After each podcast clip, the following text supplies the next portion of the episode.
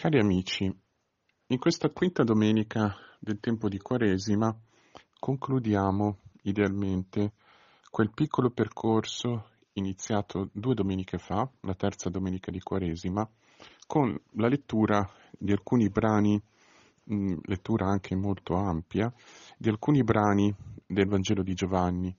Potremmo dire nello specifico col Vangelo di questa domenica e della mh, scorsa domenica di due dei segni che Gesù compie durante la sua missione pubblica secondo Giovanni. Una missione che, come sappiamo, si estende grosso modo dal capitolo 2 al capitolo 11. E quindi Vangelo di questa domenica che comprende di fatto tutto e quasi tutto il capitolo 11 dai versetti 1 a 45 mh, è l'ultimo dei grandi segni che Gesù compie durante la sua missione pubblica, si può considerare in questo modo. Giovanni, è bene tenerlo presente, molti di voi lo sanno già, usa questa parola segno per indicare che le azioni di guarigione o in questo caso di risurrezione Mm, che Gesù compie durante la sua missione pubblica hanno la funzione specifica, la missione specifica di suscitare la fede mm, in chi eh, ne è testimone, in chi li vede. Quindi non sono opere, chiamiamole così, di potenza gratuita fatta per mostrare quale potere avesse Gesù, ma sono opere che rivelano qualcosa del mm, mistero della persona di Gesù e per ciò stesso suscitano o invitano alla fede eh, chi, li, chi li vede, chi ne assiste. La situazione di coloro che, diciamo così, assistevano di persona a queste azioni è, da questo punto di vista, simile, se non identica, a quella di noi che leggiamo il Vangelo, che leggiamo il resoconto, la narrazione di questi segni il cui inizio, se vi ricordate, è proprio la mh, mm, trasformazione dell'acqua in vino alle nozze di Cana. Il Vangelo di questa domenica, anche questa domenica, è mh, mm, molto lungo, o meglio, il brano ecco, che è stato sezionato per questa domenica è particolarmente lungo e mh, mm, non solo per via della lunghezza, ma anche proprio per il tipo di narrazione è straordinariamente denso. È il segno che chiude appunto la mh, mm, missione pubblica di Gesù ed è anche mh, mm, il segno che, mh, mm, diciamo così, anticipa eh, o che comunque dà il là alla condanna a morte del Signore, come dice proprio nel capitolo 11, i versetti successivi alla narrazione Mm, che abbiamo, che abbiamo, per questa domenica, cioè i versetti da 46 a 53, quando il Sinedrio, in relazione a quest'ultimo segno in particolare, si riunisce e, versetto 53, da quel giorno decisero dunque di ucciderlo. E eh, alla fine del capitolo 11 l'Evangelista racconta appunto che si avvicinava la Pasqua. Ancora una volta, per mm, eh, diciamo così, poter leggere un brano così lungo senza perdersi, senza perdere il filo del discorso, per così dire, senza perdere anche mh, una certa visione di insieme, anche di alcuni particolari che eh, spiccano in particolare in questo capitolo, è bene prima di tutto fare una piccola, mh, mm, seguire passo passo la narrazione, cercando di distinguerne i vari momenti. E poi, mh, mm, dopo, visto il tempo che abbiamo a disposizione, mh, mm, in particolare ehm, leggere, fissarci, fissare la nostra attenzione su un punto specifico, che forse è punto, uno dei punti più evidenti ecco, di questo brano. Nei versetti mh, mm, da 1 eh, a 3 mh, mm, normalmente mh, mm, viene individuata quella che è la premessa della narrazione.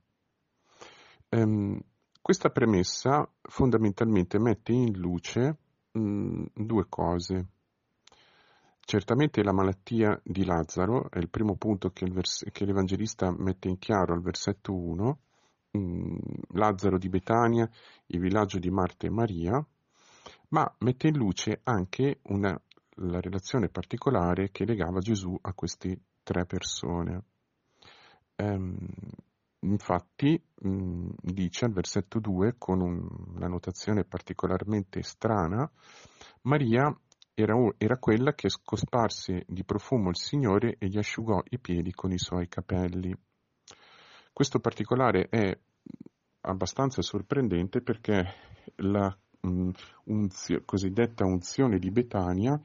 l'Evangelista la racconta al capitolo 12, quindi la, la racconta dopo la risurrezione di Lazzaro, mentre qui al versetto 2 la dà come già compiuta è un anacronismo piuttosto vistoso, anacronismo secondo la cronologia interna del racconto, che probabilmente ha la funzione di legare noi che leggiamo questo brano proprio con l'inizio del capitolo 12, con unzione di Betania, ricordate, in cui Gesù eh, appunto viene da Maria unto mm, con una quantità piuttosto mm, importante di un profumo purissimo e quindi molto costoso, eh, con l'indignazione conseguente di Giuda Iscariota. Mm, Gesù commenta il gesto della donna, capitolo 12, versetto 7, dicendo lasciala fare perché essa lo conservi per il giorno della mia sepoltura. È quindi un gesto eh, che potremmo leggere in prima battuta come un gesto per onorare una persona che di fatto si rivela una profezia della passione, morte e risurrezione del Signore. Questo tipo di eh, notazione che l'Evangelista fa al capitolo 11, al versetto 2, quindi richiama la relazione molto stretta tra Gesù e questi tre fratelli, ma in qualche modo allude proprio alla passione del Signore. Allude in fondo al fatto che ehm, la sua persona, colui che sta per agire nel racconto, mh, mm, nella risurrezione di Lazzaro, è in qualche modo colui che sta andando a morire e a risorgere a Gerusalemme. E inoltre, eh, al versetto 3, Lazzaro viene definito colui che Gesù ama, colui che tu ami. L'Evangelista usa una parola, un verbo che indica l'amore di amicizia ehm, al versetto 5, quando dice che Gesù amava Marta e sua sorella Lazzaro, qui l'amore di cui si parla è un altro tipo di amore. Come sappiamo, l'Evangelista usa in una maniera non sempre facile da distinguere due verbi greci, fileo e agapao, che indicherebbero uno l'amore di amicizia, fileo, e l'altro l'amore più in generale, o forse anche in modo specifico l'amore di Dio il verbo agapao, da cui la parola agape. In ogni caso, la malattia di Lazzaro e la relazione tra Gesù e queste tre persone, una relazione di amore e di amicizia, viene subito messa in primo piano dall'Evangelista. I versetti, grosso modo, da 4 fino a 16, eh, sono dei versetti che si concentrano, sono, come dire, la risposta di Gesù a quello che accade, soprattutto il versetto 4, versetti 4 e 6,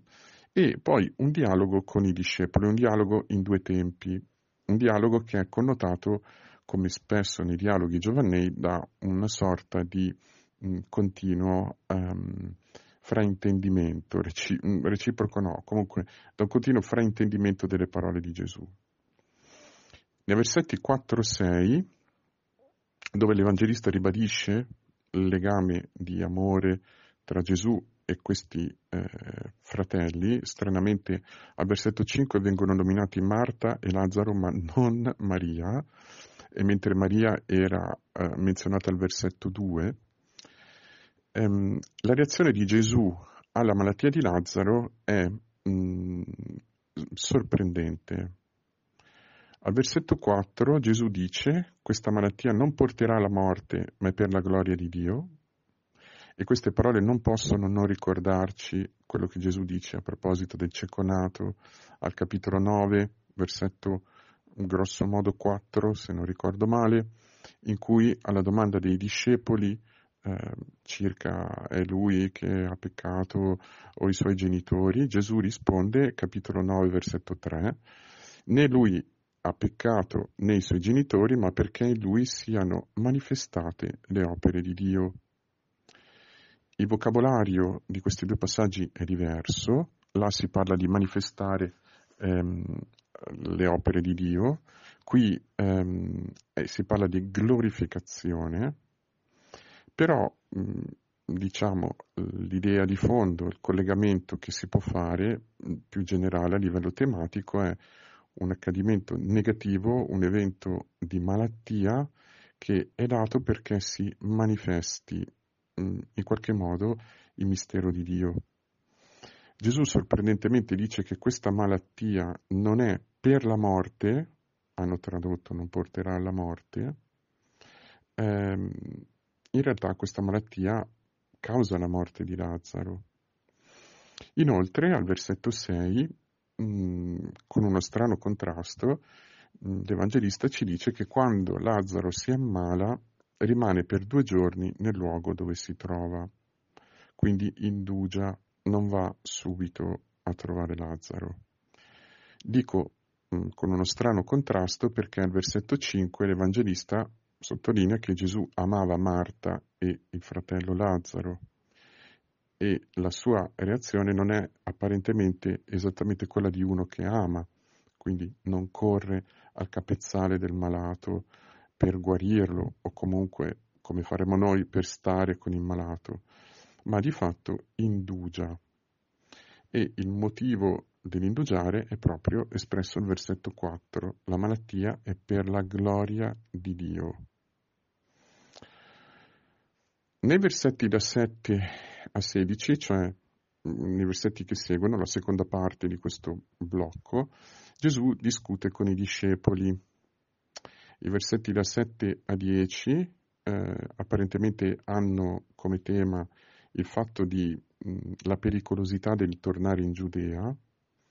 Eh, versetto 8, i, i giudei cercavano di lapidarti poco fa e tu ci vai di nuovo e queste parole eh, fanno riferimento mh, ai tentativi eh, di lapidazione e di eh, cattura che l'Evangelista ci racconta nei capitoli precedenti, in particolare al termine del capitolo 8, come ricordavamo la volta scorsa, capitolo 8, versetto 59, i giudei allora raccolsero delle pietre per gettarle contro di lui, ma Gesù si nascose e uscì dal Tempio. Ecco, diciamo che da quel momento Gesù non è più rientrato nel Tempio, non è più rientrato a Gerusalemme apparentemente, e quindi i discepoli in qualche modo lo rimproverano perché va a morire. E i versetti da 11 a 16 eh, riguardano la condizione di Lazzaro. Tra i discepoli e Gesù sorge un malinteso perché Gesù eh, parla della condizione di Lazzaro come di uno che si è addormentato e i discepoli non capiscono che Gesù usa un linguaggio traslato per parlare della morte. Eh, quindi è, notevole in questo fatto che l'azione con cui Gesù va a Lazzaro è vista come quella di uno che sveglia una persona dal sonno della morte. I discepoli non capiscono, così come i discepoli non capiscono questa decisione di Gesù di andare eh, mettendo a repentaglio la sua vita. È al versetto 16 che Tommaso pronuncia la celebre frase allora Tommaso disse agli altri discepoli andiamo anche noi a morire con lui, una frase che va letta probabilmente in chiave ironica. Eh, Tommaso non vede l'azione di Gesù che va, qualcuno, va a risvegliare dai morti qualcuno, ma l'azione di Gesù che va incontro alla morte e quindi va incontro a quella occorrenza della vita umana da cui non c'è più ritorno. Nei versetti che seguono, diciamo grosso modo mh, da 17 fino a um, 37, grosso modo, ehm, Gesù si trova a incontrare le due sorelle Marta e Maria. Um, questi dialoghi sono straordinariamente densi, anche se nel caso di Maria non è un dialogo, poiché eh, tutto viene scambiato con una parola sola. E in un certo senso il dialogo con Marta eh, è per certi versi uno dei cuori, uno dei centri di questo brano. Sono quindi i versetti da 17 a 27. Um, ehm, è difficile riassumere in, in una parola um, questo dialogo, ma fondamentalmente, a parte la domanda che Marta pone se tu fossi stato qui o l'affermazione mio fratello non sarebbe morto, versetti 21, um, le stesse parole che dice Maria quando incontra Gesù al versetto 32, um, il cuore di questo dialogo tra Marta e Maria è chiaramente la fede e soprattutto verrebbe da dire il rapporto tra fede e vita o tra fede e morte e quindi di fatto come la fede è in qualche modo la porta alla risurrezione. È qui che noi troviamo le parole di Gesù al versetto 25, che sono appunto uno dei cuori, forse il cuore di questo brano, io sono la risurrezione e la vita, chi crede in me anche se muore vivrà, chiunque vive e crede in me non morirà in eterno. Credi questo? Il punto del dialogo tra Maria e Gesù è che Maria concepisce la risurrezione come un accadimento finale, sulla base di alcuni testi, in particolare se prendiamo come riferimento l'Antico Testamento, soprattutto in base al testo del libro, alcuni testi del libro di Daniele e volendo anche del libro della Sapienza, mh, era, mh, era stata affermata ed era abbastanza chiaro, comunque affermata, la convinzione che alla fine della storia, alla fine del mondo, ci sarebbe stata una risurrezione finale per la vita o per la morte. Quindi la risurrezione era concepita come possibilità, ma in un determinato momento. Che potesse risorgere qualcuno prima di quel momento lì, e quindi che un morto potesse risorgere, questa era un'eventualità di fatto non contemplata. Un'eventualità che comunque, come dire, non rientra dentro questa visione della risurrezione finale. E Gesù afferma in qualche modo questo, tuo fratello risorgerà al versetto 23. Ma ancora di più le parole 25, dei versetti 25 e 26, le parole a cui Marta dice di credere, mm, o meglio, Marta crede in Gesù prima ancora probabilmente che comprendere il significato di queste parole,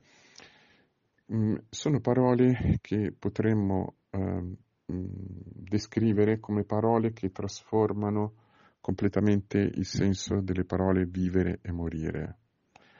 che ne definiscono i contorni in una maniera diversa o se vogliamo totalmente nuova.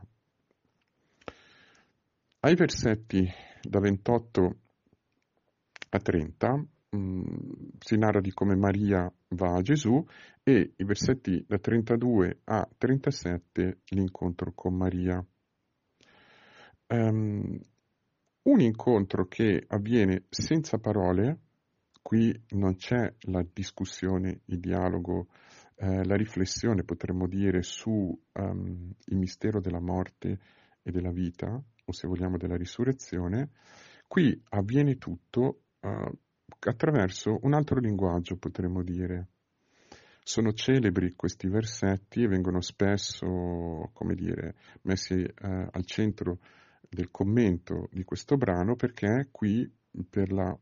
quasi unica volta in tutto il Nuovo Testamento si parla del turbamento, la commozione e il pianto di Gesù.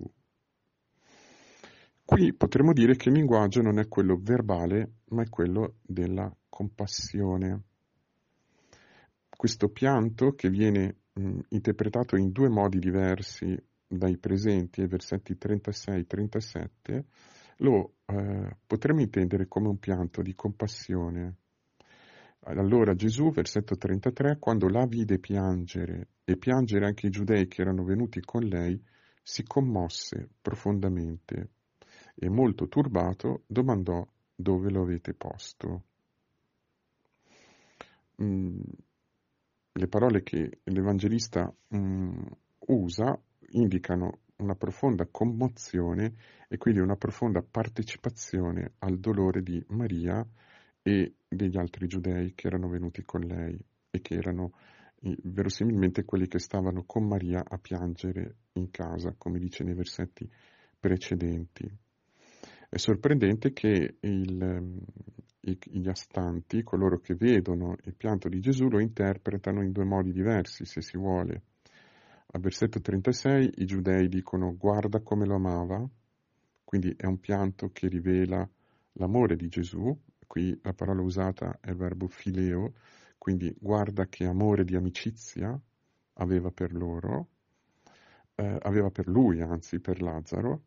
e al versetto 37 alcuni invece dicono lui che ha aperto gli occhi al cieco, e qui il riferimento al capitolo 9 evidentemente non è casuale,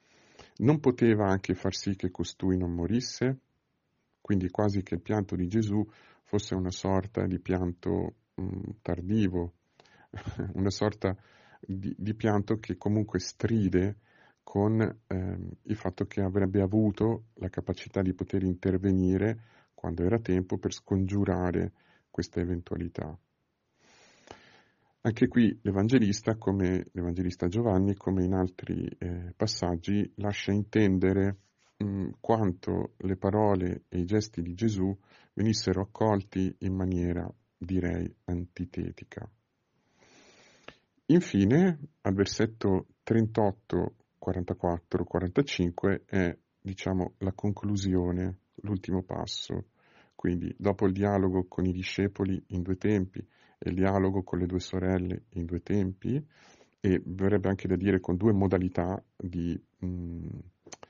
di comunicazione, verrebbe da dire,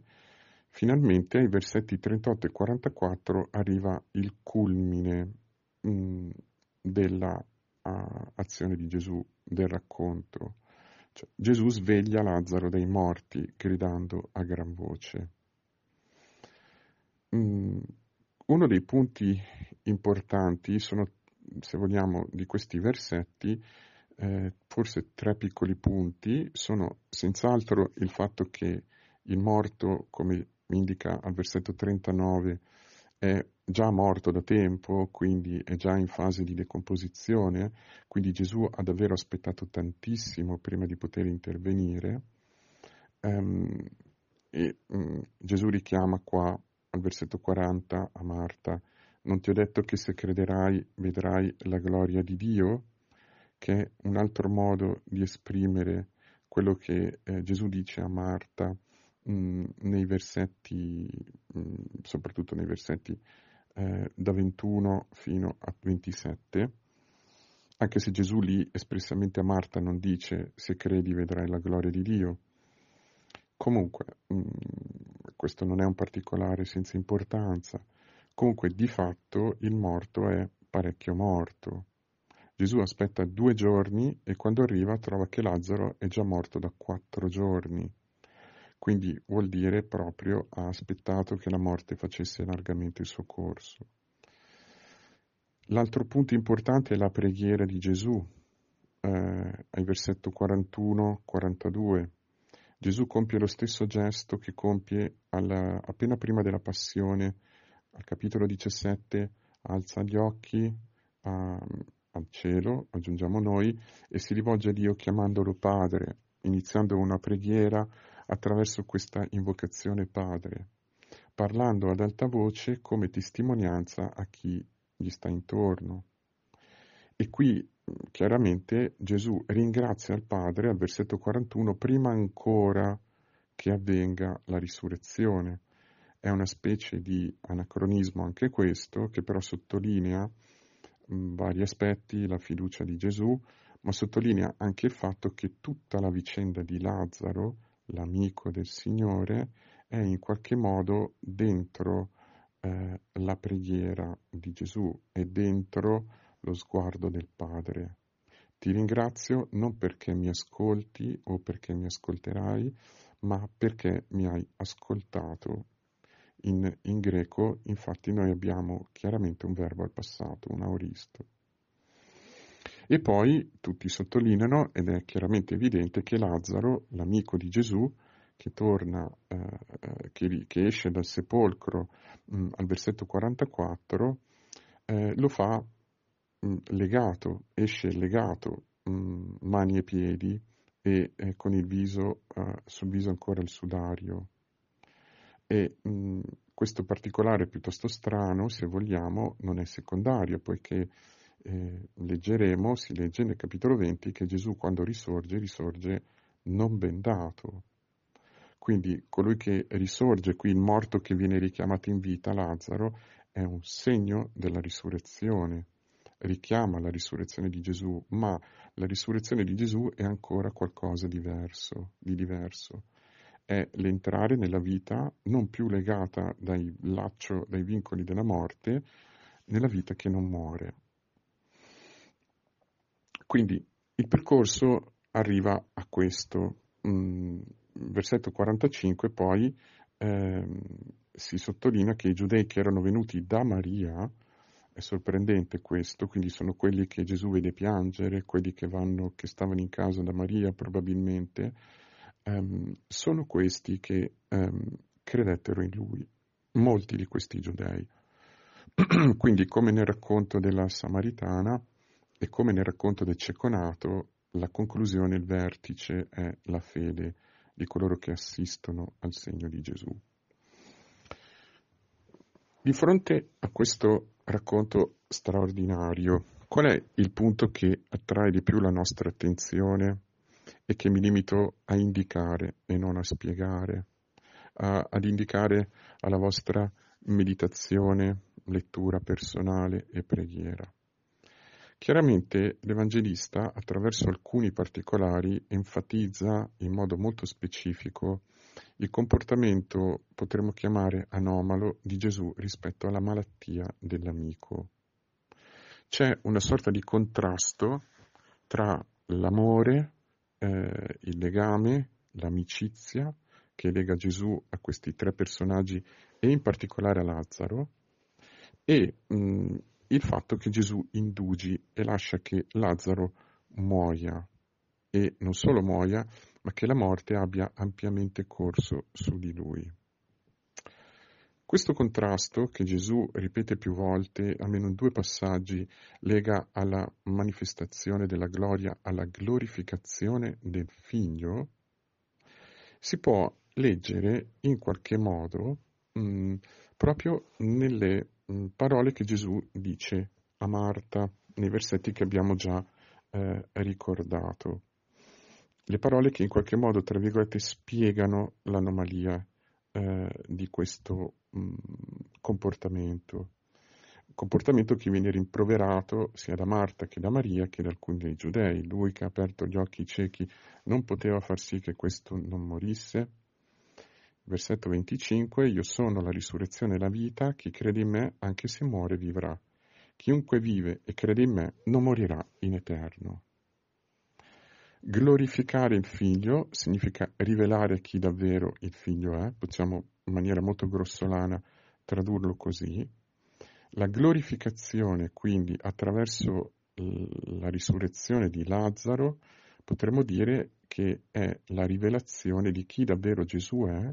ma anche la rivelazione di che cosa significa davvero entrare nell'amore, nell'amicizia con Gesù. Gesù è la risurrezione e la vita. È notevole questa espressione. Gesù non è il risorto solamente, ma lui è anche la risurrezione e la vita.